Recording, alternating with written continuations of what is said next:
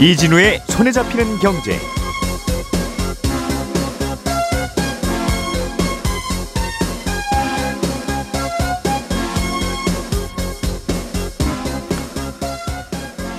안녕하십니까 이진우입니다. 어, 우리나라 상위 10위권 안에 드는 건설사들의 작년 미청구 공사 대금이 그 전해에 비해서 약 20% 가까이 금액으로는 2조 원 조금 넘게 늘었습니다. 미청구 공사 대금은 공사를 하고도 대금을 달라고 요청하지 못하는 돈인데 이게 왜 이렇게 늘고 있는지 이 소식 좀 들어보겠습니다.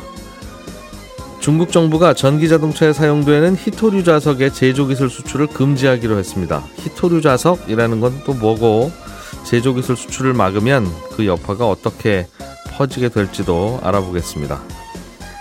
우리나라의 국가 부채가 작년에 2천조 원을 넘었습니다. 또 이 속사정 자세하게 좀 들어보겠습니다. 4월 6일 목요일 손에 잡히는 경제 바로 시작합니다. 우리가 알던 사실 그 너머를 날카롭게 들여다봅니다. 평일 아침 7시 5분 김종배의 시선 집중.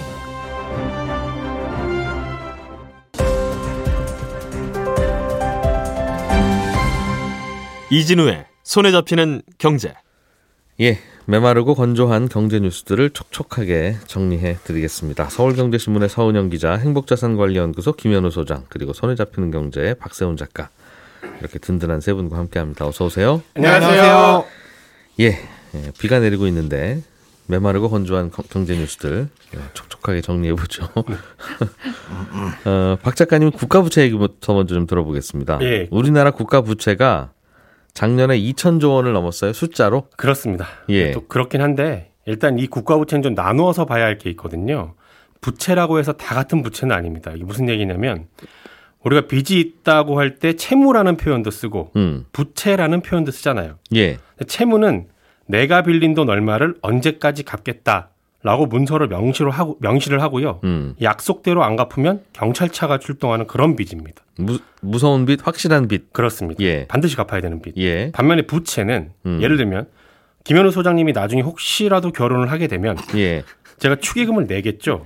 내겠죠. 그러면 김현우 소장님이 나중에 어 박세훈 작가한테 무슨 일이 생기면 나도 어느 정도 돈을 줘야겠다라고 아, 생각할 거 아니겠어요. 그 축의금 받은 것만큼의 마음의 빚. 그렇습니다. 아, 그게 주, 그거 그걸 부채라고 그걸 합니까? 부채라고 합니다. 이건 언제 어떻게 얼마를 줄지가 아. 명확하지 않고 또 안 준다고 해서 경찰차가 출동하는 건 아닙니다. 음, 그러니까 확실하게 차용증 쓴 건 채무, 아, 채무. 네. 채무. 채무. 그냥 마음의 빚은 부채. 부채. 음. 국가도 마찬가지입니다. 예. 그래서 국가 부채라고 할 때는 그 안에 국가가 반드시 갚아야 하는 안 갚으면 큰일 나는 국가 채무가 있고요. 예. 꼭 그런 건 아닌 국가 부채가 있습니다. 그래서 이두 가지를 나눠서 봐야 하는데 예. 이걸 그냥 다 합쳐서 나라가 반드시 갚아야 되는 돈이 2천조 원을 넘었다. 음. 그리고 그걸 국민수로 나눈 후에 국민 1인당 빚이 얼마다. 이렇게 얘기하는 건 정확한 건 아닙니다. 음, 2천조 넘었다는 건 국가 부채니까. 네. 그게 국가 채무라면 국가가 차용증 쓴 거니까 갚아야 되지만 그렇죠. 국가 부채는 어, 이른바 마음의 빚 같은 것도 포함되어 있습니다. 그렇죠. 그걸 좀 나눠서 보긴 해야 되는 겁니다. 음, 좀 나눠서 좀 설명 좀 해주세요. 그럼. 일단 반드시 갚아야 될 돈은 얼마냐? 작년에 천조 원이 조금 넘었습니다. 전년도에 비해서 한 100조 원 정도 늘었는데 예. 작년에 정부로 들어온 돈보다 나간 돈이 더 많다 보니까 적자가 났거든요. 네. 그거 막으려고 국채를 84조 원 조금 넘게 발행을 한 여파입니다. 2천조 원이라는 돈은 그러면 국채 같은 거겠네요. 주로. 그렇습니다. 어, 그렇습니다. 국가에 돈 빌려준 분 손들어 보세요라고 하면 다들 차용증 들고 나오는 그렇죠. 그런 돈이 천조 원. 그렇습니다. 만기가 돌아오면 원금 이자 반드시 줘야 하는 돈. 음. 만에 하나 정말 최악의 순간에 이걸 줄 돈이 정부에게 없다. 음. 그럴 수 있지 않습니까? 그러면 조폐공사에서 돈을 찍어서 주는 방법도 있긴 합니다. 정부 기관이니까. 네, 물론 그러면 이제 또 시중에 돈이 많이 풀려서 물가가 올라가는 부작용이 생기겠으나 어쨌든 최악의 순간에는 그런 방법도 있기 때문에 국가 음. 예. 부도까지는 안 가거든요. 알겠습니다. 그런 부채가 그런 채무가 아, 반드시 그런 갚아야 채무가- 되는 돈이 천조 원. 그런 채무가 천조 원. 네. 네. 그러면 그 반드시 갚아야 되는 돈 국가 채무를 뺀 나머지 천조 원의 빚은 정체가 뭐냐? 마음의 빚. 네, 요건 음. 대부분이 공무원 연금, 군, 군인 연금으로 나갈 돈이거든요. 예. 공무원하고 군인은 국가가 뽑은 사람들이니까 음. 나중에 이분들이 은퇴를 하고 나면 죽을 때까지 연금을 줘야 하는데 예. 그걸 한 70년 이상 계산을 해봤더니 총액이 대략 한 천조 원 조금 넘는다라는 겁니다. 아하. 그런데 이 총액에는요, 예. 공무원하고 군인들이 매달 내는 연금 보험료가 얼마인지 빠져 있어요. 그러니까 음. 공무원 연금, 군인 연금이라는 건 공무원하고 군인들한테 연금 보험료를 매달 받아서 모았다가 주는 건데 음흠. 그냥 줄 돈만 계산을 해 놓은 거. 이 돈이 음. 천조 원인 겁니다. 음흠. 그러나 어쨌든 국가가 줘야 할 돈은 맞으니까 예. 장부상으로는 국가 부채로 보는 겁니다. 음, 줘, 주긴 줘야 할 것 같으니 네. 거의 매일 매우 확실, 확실한 확률로 예. 음. 그러나 줘야 할 돈만 있고 이것도 받, 들어온 돈들은 계산을 안 한 거거든요. 받을 돈도 어차피 있으니까 네, 그렇습니다. 물론 이제 받을 돈만큼 다 내실 것 같지는 않은데 모든 연금이 다 그러니까 그렇죠. 특히 군인연금은 그렇지 않게도 이제 되게 오래됐고 네. 공무원연금도 그래서 개혁하자는 말들이 네. 꽤 있었는데 그렇습니다. 그래서 정확하게 계산하려면 그래서 음, 적자 폭이 어느 정도냐 이거를 좀 알려줘야 되는데 네. 아무튼 장부상으로는 이렇게 천조 원 넘는다. 돈만 다 합치면 천조 원이다. 그렇죠. 마치 송경제라는 은행에 고객들이 예금을 100억 원을 했다고 쳐봐요. 음. 예. 그럼 은행에서는 이 100억 원을 자산으로 보지 않지 않습니까? 부채로 보죠. 돌려줘야 될 돈이니까. 그렇습니다. 예. 그런데 이걸 두고 은행의 부채가 100억 원 늘었다. 음. 위험하다. 이렇게는 안 보잖아요. 네. 마찬가지로 이 연금액도 똑같은 겁니다. 음. 나중에 이제 국가가 국채 발행해서 시중에서 빌린, 그러니까 아까 말씀드렸던 반드시 갚아야 되는 그 천조 원하고 네. 이 천조 원하고는 성격이 다른 겁니다. 그래서 이리, 이리저리 뭉뚱그려서 다 합쳐서 국가 부채 2천조 그러면 네, 무슨 큰일 난 것 같지만 예, 음, 그런 것까지는 아닌 것 같다. 그렇습니다. 물론 이제 반드시 갚아야 되는 돈 천조 원도 음. 굉장히 큰 돈이긴 합니다만 예. 어쨌든 나 다른 천조 원은 숫자상의 문제다라는 음. 겁니다. 그래도 고민할 바가 있으니까 또 이거 가지고 고민 좀 합시다라고 하는 거고 네. 말씀하신 대로 물론 그런 공무원 연금, 군인 연금 이런 제도 없애면 네, 그러면 어 천조 원이 그냥 사라지네 국가 채무에서 국가 부채에서 그렇죠. 그렇게 볼 수도 있겠습니다만 그럴 수도 있죠. 어, 뭐 그럴 수는 없고 우리가 그러면 뭐가 좀 고민이에요 실제로 국가 부채에 대해서는 일단 국가 부채가 많아지면 정부 예산의 상당 부분이 이제 국채 이자 갚는 데 쓰이게 되거든요. 근데 음. 엄마나 아빠가 벌어온 월급이 가계비 이자 갚는 걸로 대부분 나가게 되면 네 살림이 엉망이 되지 않습니까? 음. 부부 싸움도 자주 하게 될 겁니다. 국가 부채도 마찬가지예요. 예산의 상당 부분이 국채 이자 갚는 데 쓰인다라는 건 진짜 정작 써야 할 것을 못 쓰고 정부 예산의 상당 부분이 국채 들고 있는 부유층들 이자 수입으로 들어간다는 그런 뜻이거든요. 예. 다만 근데 이 국가 부채와 관련된 논쟁의 기준을 그냥 단순히 국가 부채가 많다, 적다, 혹은 증가 속도가 빠르다, 느리다 이렇게로 잡으면 안 됩니다. 왜냐하면 국가의 빚이라는 건 마치 성장기 아이가 매년 키가 크듯이 나라 경제가 성장을 하고 경제 규모가 점점 늘어나면 음. 부채가 늘어나는 건 어찌 보면 자연스러운 현상이거든요. 근데 문제는 어느 정도의 부채가 그럼 과도하냐? 이걸 아무도 정답이 없다는 겁니다. 음. 그리고 정말 꼭 필요한 지출은 부채가 아무리 늘어나고 하- 늘어나도 해야 되는 거고요. 음. 국가 부채 채무가 빠르게 늘어가는 중요하고도 위험한 시기는 늘 존재하는 거라서 부채의 규모랑 속도만 두고 논쟁을 하면 그 논란이 결론으로 이어지지 않습니다. 그래서 음. 매년 반복됩니다. 이 국가 부채 작년 거 계산하면 국가 부채가 작년에 비해서 얼마가 늘었고 막 이번에 천조 원 넘었다 막 언론 보도가 나오면서 음. 과하네 안 하네 이 논쟁만 하고 한 이틀 지나면 사라지거든요. 음. 그러니까 대신에 아주 구체적으로 우리가 부채를 늘렸다면 부채를 늘려서 어디에 쓰는 게 합당한가를 두고 이제 논쟁을 해야 될 것 같습니다. 물론 그것도 음. 그럼 뭐가 합당하냐 이걸 두고 논쟁이 이어질 수 있겠습니다만 그러나 그 논쟁이 좀 더 생산적이지 그렇습니다. 규모 늘어났다고만 뭐라고 하면 네, 마치 국방비 늘어났다고 뭐 시비하는 것처럼 네, 낭비일 수도 있죠 물론 국방비 늘린 게 그렇죠, 그러나 뭐 샀길래 뭐 썼길래 낭비인지를 따져야지 그렇습니다. 금액으로 뭐 넘었네 안 넘었네 뭐 GDP의 몇 퍼센트네 이거는 싸워봐야 답이 없는 문제입니다. 그렇습니다. 음. 그래서 논쟁의 기준을 조금 바꿀 필요는 있겠다라는 음. 겁니다. 오늘은 멋있는 뉴스를 갖고 오셨습니다. 아, 감사합니다. 오. 처음으로 칭찬을 듣네요. 아니 칭찬까지는 아니고 아이, 예, 예. 네. 겸손하겠습니다. 약간 심오한 의미들도 더 담고 있는 것 같아서 네. 알겠습니다. 서은영 기자님, 네. 중국이 히토류 자석 수출을 안 하기로 했다는데 히토류 자석이 뭡니까? 네, 일단 히토류라는 말은 좀 들어보신 적 있을 거예요. 예. 이 히토류라는 건 땅에서 나오는 이제 17가지 특정 핵심 광물 자원 말하는 건데요. 이 히토류 자석은 히토류를 합금하거나 철과 이제 결합을 해서 만든 연구 자석을 말합니다. 자석. 네. 예. 근데 이 모터의 성능을 좌우하는 핵심 부품입니다. 어, 우선 전기차와 하이브리드 자동차 엔진 역할하는 모터가 있잖아요. 근데 이 모터에 들어가서 핵심 역할 하고요. 음. 그리고 풍력 발전기 모터에도 많이 씁니다. 모든 모터에 자석 다 들어가죠. 네, 맞아요. 예. 그래서 정말 안 쓰이는 데가 없다 싶을 정도인 게 가전제품, 로봇, 항공기 모터, 스마트폰, 음. 의료기기까지 이 모터가 들어가는 대부분의 제품에 두루 쓰인다고 이해하시면 될 것 같아요. 예. 근데 이제 그 중에서도 고성능 희토류 자석으로 대표적인 게 이 네오디뮴과 사마륨 코발트. 아주 용어가 어렵죠. 이두 들어보니까 가지인데. 왜 히토류인 줄 알겠네요. 네. 네. 잘못 들어본 그렇습니다. 성분이니까 희귀하겠죠. 네. 예. 근데 이 모두 중국의 세계 시장 점유율이 8, 90%나 되는 제품들인데요. 네. 우리나라도 이 두 가지 품목의 중국 의존도가 90% 육박합니다. 아하. 그런데 중국이 이 품목들 관련 수출을 올해 안에 제한 금지하기로 했습니다. 어, 한창 이 미국이 반도체 동맹이다, 배터리 동맹이다 이런 것들 만들어서 중국 견제를 위해서 막 초롱성 막 쌓고 있을 때 중국이 지난해 12월에 중국 수출 금지 수출 제한 기술 목록을 재정비를 했거든요. 음. 그러면서 이제 반격 카드를 준비한 게 바로 이 히토류 자석인 게 최근에 드러난 겁니다. 아하. 중국이 세계 자석의 대부분을 만드는데 네.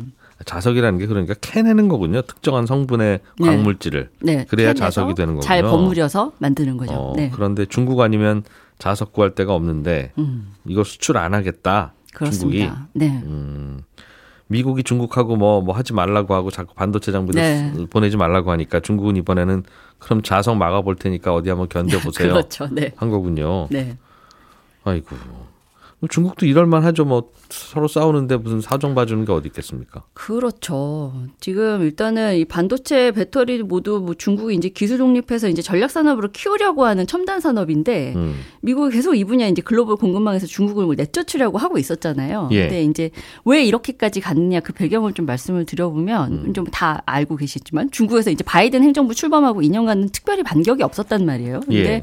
최근 들어서 이제 정말 더 욱할 수밖에 없었던 게 바로 음. 이제 네덜란드 랑 일본까지 첨단 반도체 장비 수출 규제에 동참하기로 한 겁니다. 미국의 압력 때문에. 그래서 예. 네덜란드에 이어서 이제 며칠 전에 이제 불과 이제 며칠 전이죠. 일본이 7월부터는 우리도 중국에 첨단 반도체 장비 안 보낼 거야, 주지 음. 않을 거야 이렇게 선언을 한 겁니다. 예. 어, 일본의 도쿄 일렉트론, 네덜란드 ASML, 미국의 어플라이드 머티리얼스 이렇게 포함해서 빅5라고 꼽히는 이 세 나라의 반도체 장비 회사가 음. 전체 이 관련 시장에서 차지하는 비중이 80%거든요. 예. 그러니까 이 세 나라가 중국에 반 도체 장비 안 주면 첨단 반도체 당연히 못 만드는 겁니다. 음흠. 그러면 중국의 이제 반도체 굴기도 실현이 될 수가 없겠죠. 그래서 중국은 이들 세 나라 조치에 대해서 강도 높게 좀 비판을 하고 있고 좀 얼마 전에는 계속해서 뭐또또 다른 추가 조치들을 계속 해 나가고 있는데 예. 이- 그 일환에서 나온 좀 대책이라고 보시면 되겠습니다. 음, 중국도 반격. 네.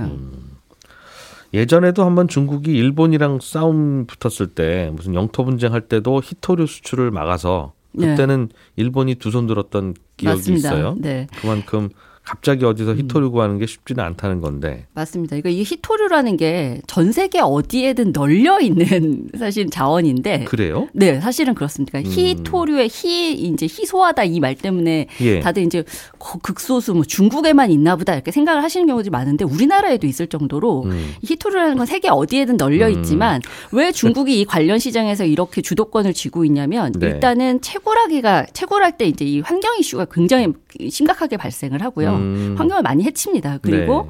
이 캐내는데 이제 비용이 많이 들고요. 이제 그런 점 때문에 사실 이제 이 히토류를 어, 채굴을 하는 나라들이 많지가 않고 그나마 예. 이제 뭐 미국이나 호주가 이제 그나마 이제 중국을 제압하기 위해서 좀 채굴을 하고 있습니다만 역시 인건비 문제 때문에 많은 양을 채굴하기는 좀 어려움이 있거든요. 음. 특히나 이제 이 중국 같은 경우에는 어, 히토류 채굴부터 재련, 합금, 모터 제조까지 자국에서 모두 완결할 수 있는 생태계를 갖추고 있는 유일한 나라가 됐습니다 이미. 음. 그래서 이번에 이제 이렇게 히토류 이제 자석 제조 기술을 아예 이제 이렇게 해외 수출을 막아버리면 네. 그럼 과연 이제 어떤 여파가 있을까 이제 다들 좀 효과가 곤두세우고 있는데 가장 좀 심각하게 해결 에, 생각하고 있는 분야가 이제 이 탈탄소 탈탄소 분야입니다. 그러니까 탈탄소라는 게 결국에는 음. 음 석유 뭐 석탄 이런 거 이제 환경 해치는 이런 것들 쓰지 말고 예. 전기 씁시다라는 거잖아요. 예. 그러니까 자동차도 내연기관 자동차 쓰는 대신에 음. 뭐 하이브리드 차나 전기차 쓰자라는. 건데 제가 아까 히토류 자석 같은 경우에는 이 자동차, 아, 모터, 전기차 모터를 못 만드는구나. 네, 그렇죠. 그러니까 이거를 이제 막아버리면 전 세계에 아. 충격을 줄 수가 있다라는 거예요. 그래서 아마 이제 중국이 고심 끝에 굉장히 이제 중요한 품목 하나를 이제 정해서 이제 이 목을 조이기로 음. 우리가 결정한 것이 이러면 아닌가. 너희들 친환경 사업 그렇죠. 제대로 되나 한번 보자. 네. 네. 근데 아까 제가 이제 히토류 자석은 음, 뭐 중국이 이제 이 관련 시장을 8, 90% 정도 차지하고 있다고 말씀을 드렸잖아요. 근데 예. 나머지는 일본이 차지하고 있긴 합니다만 아직 미비하고 특히나 이제 가격 경쟁력에서 워낙에 밀리다 보니까 예. 이 일본 점유율 갈수록 줄어들 수밖에 없다고 보고 있습니다. 근데 이런 상황에서 이 중국이 국가 안보를 이유로 히토류 자석 수출 제한 카드를 꺼내 든 거니까 이제 앞으로 좀 어떤 아프네요. 여파를 미칠지 좀 봐야 되는 거죠. 우리 예전에 그 코로나 한창일 때 네. 무슨 전선 뭉치 하나가 중국에서 조달이 안 돼서 네. 전 세계 자동차 공장이 멈췄잖아요. 네, 네, 맞습니다. 그 바람에 타이어 회사도 큰일 날 뻔했고 네. 무슨 철판 회사도 큰일 날 뻔했고 그왜 자동차를 못 만드는 거야? 그러고 있으면 전선 뭉치 없다 없다 보니 그렇죠. 이거는 자동차 회사만 영향을 받는 게 아니라 그 부품 회사들 네. 다 영향 받는데 만약 이 모터가 안 만들어져서 전기차가 못 만들어지면 전기차 많아지는 덕분에 우리나라 배터리 회사들 뭐 수출 잘 되네 뭐 이런 얘기하는 것도 또 영향을 받겠네요. 네, 맞는 말씀입니다. 아좀 좀좀잘 좀 지내면 안 됩니까 중국하고 미국하고 그 저희는 이제 중간에 낀 신세라 이제 두 나라 사이 좋을 때 네. 우리나라도 참 좋았는데 그렇습니다. 말씀하신 히토류 설명하시면서 네. 히토류가 전 세계에 얼마나 흔하냐면요. 네. 심지어 우리나라에도 있습니다라고 표현하시는 걸 보고 네. 정말 대한민국도 의문의 일패. 네. 야, 그러니까 한국에 있, 을 자원 정도면 전 세계에는 다 있다. 얼마나 네, 자원의 그렇습니다. 불모지다 이런 얘기예요. 그렇죠. 그죠? 네. 자, 김현우 소장님, 네. 건설회사들의 미청구 공사 대금 네, 이게 공사는 했는데 청구는 안 왔거나 못한 뭐 그렇습니다. 그 대금이라는 뉘앙스로 들리는데 맞습니다. 이게 많이 늘었다고요? 네, 2021년에 비해 2022년에 거의 20% 가까이 늘었다. 음. 금액으로는 2조 원 조금 넘게 증가했다는 건데 공사는 진행했지만 못 받은 돈이니까 건설사의 뭐 건전성을 확인할 수 있는 지표이긴 합니다. 그런데 괜히 이제 이거 들으시면서 불필요한 걱정 먼저 하실까봐 말씀드리자면 예. 이게 늘어났다고 해가지고 당장 건설사가 큰 일이 생기는 지표는 아닙니다. 음. 아, 요 미청구 공사 대금이라는 거는 뭐 매출 채금이나 미수 매출 채권이나 미수 공간은 좀 구분을 해서 생각을 해보셔야 되는데 음. 아, 먼저 매출 채권이라는 건 판매를 하고도 바로 당장에 받지 못한 돈입니다. 외상. 네. 어, 그렇게 보시면 되죠. 우리가 예. 뭐 시장에서 물건 사면은 바로 현금 드리고 하잖아요. 그런데 예.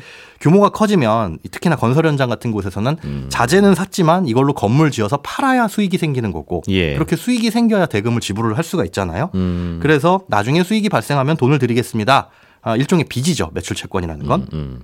음. 반면에 이제 미수금 같은 경우에는 영업과 무관한 걸 팔았는데 아직 못 받은 돈. 그러니까 기업이 갖고 있는 뭐 부동산이나 주식 같은 거 팔았는데 입금되지 않은 돈이라고 보시면 됩니다. 영업 활동과 무관한. 그게 그건데 네. 매출 채권은 뭐 제품 같은 거 팔아서 못 받으면 매출 채권. 네. 그런 거 아닌 거 팔아서 못 받으면 미수금. 미수금. 네. 음. 그런데 미청구 공사 금액은 일단 공사에 돈을 써서 수익으로 잡기는 했는데 네. 달라고 했을 때 시행사 그러니까 발주처에서 바로 줘야 할 의무는 없는 돈이에요. 그러니까 예를 들어서 100억짜리 공사를 하기로 약속을 했는데 예. 절반쯤 지나면은 우리가 50억 정도 받아가겠다. 요 공사를 진행한다고 가정을 해볼게요. 공사 진척도가 절반쯤 지나면 네, 음. 50억 받아야 되는데 예. 중간에 자재값이 올라가지고 50억을 받아야 된다고 약속은 했지만 60억 정도는 받아야 되겠는 상황이 벌어진 거예요. 60억이 투입됐군요. 네. 예. 그러면 60억 주세요라고 하면 시행사에서는 줘야 할 의무는 없잖아요. 음흠. 음, 자재값 인상에 대한 인정 못 하겠다. 그럴 수 있죠. 어, 이건 최근에 올랐지 너희는 자재 옛날에 산 거 아니냐 이럴 수도 있는 거고. 아파트 반밖에 안 지었잖냐. 네. 그리고 심지어 그 반이라는 거.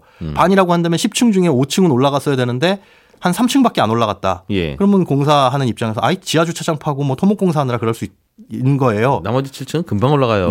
그럴 수 있지만 음. 어, 시행사 입장에서는 아이 무슨 소리냐 10층 중에 반 올라가야지 반이지 음. 이 공정 가지고도 또 논쟁이 생길 수도 있는 거고요. 음. 그래서 마치 그래 일단은 두고 보자 해가지고 받을 돈을 쌓아두는 돈이라고 보시면 됩니다. 아, 쓰기는 썼지만 아, 네. 그 친구 되게 깐깐하네. 그러면서 나중에 받아야 되겠다라고 그렇죠. 괄호 열고 써둔 돈이 어, 그게 미청구 공사 대금이다. 예. 알겠습니다. 나중에 가서 이건 시행사와 협의해서 조정할 수 있지만 음. 그때 가서도 조정이 안 되면 손실로 처리를 해야 되죠. 싸우긴 한번 싸워야 되는. 네. 음. 그래서 이 미청구 공사 대금을 보면 건설사들이 제대로 공사비를 회수하고 있는지가 아, 확인이 된다라는 겁니다. 그래서 그런데 요즘 그게 많이 늘고 있어요. 네, 그렇습니다. 그 말은 건설회사들의 공사 원가가 자꾸 올라가고 있구나 라는 뜻이기도 하고, 그렇게 볼 수도 있고요. 어, 또 어떤 일이 벌어지고 있다는 뜻일까요? 이거 금액 자체가 늘어났다는 건 수주 규모가 늘어난 게 가장 사실 큰 원인이라고 볼 수가 있습니다. 그러니까 아, 아파트 현장 자체가 많아져서 맞습니다. 2019년엔 수주가 좀 감소를 했는데 음. 2020년하고 2021년은 엄청나게 늘었어요. 2020년에는 전년보다 28%. 네. 그리고 작년에는 어, 재작년보다 26% 늘어났습니다. 그러니까 음. 매출이 늘어났으니까 여기에 따라붙는 미청구 공사도 늘어나는 게 사실은 자연스러운 일인데 조금씩 조금씩 못 받은 게 공사 현장마다 있는데 그렇죠. 현장이 워낙 많이 늘다 보니까 네. 아, 그것 그 돈도 늘었다. 네. 물론 여기에 또 시차는 있습니다. 그러니까 수주가 오늘 된다고 해가지고 미청구 공사 대금이 오늘 늘어나진 않잖아요. 예. 공사가 착착착착 진행되면서 점차 점차 늘어날 수도 있는 거라서 이게 재작년보다 작년에 20% 정도 늘어났다라고 하더라도 음. 내년 정도가 되면 더 늘어날 수도 있는 부분인 거고요. 어 그리고 그 둔촌주공 이 지금은 올림픽파크 포레원 아파트 네. 여기도 사실은 이 미청구 공사 대금이 굉장히 많았었습니다. 그러니까 이런 재건축 공사 현장에서 특히나 많이 발생할 수가 있는데 중간 중간에 올라간 만큼 갚아줘야 되는 게 아니었어요. 그거? 보통 이런 재건축은 중간에 일반 분양을 하면서 음. 그 분양 받으신 분들이 중도금 대출 받아서 넣게 되면 그 돈으로 중간 중간 흘러 들어오는데 이 둔촌주공 같은 경우에는 일반 분양도 늦어졌잖아요. 각종 아. 규제 영향과 그렇죠. 그렇죠. 또 예. 안에서 대립도 생기는 바람에 늦어졌는데 이렇게 착공을 하고 네. 음. 이렇게 이슈가 생기면 당연히 미청구 공사 대금은 늘어날 수밖에 없고 그럼 공사를 중단하느냐? 그럼 건설사도 이게 손실이 더 커질 수도 있으니까 일단은 음. 못 받는 미청구 공사 대금으로 넣어 놓고 장부에만 달아놓고 공사는 한다 이거죠. 그렇죠. 그래서 그때 음. 한 건설사 다섯 개들의 미청구 공사 대금도 몇 천억씩 있었거든요. 음. 그러니까 거의 지금 당장은 못 받는 돈이라고 보는 거라서 이게 늘어나는 게 반드시 뭐 위험하다라고 볼 수만은 없고요.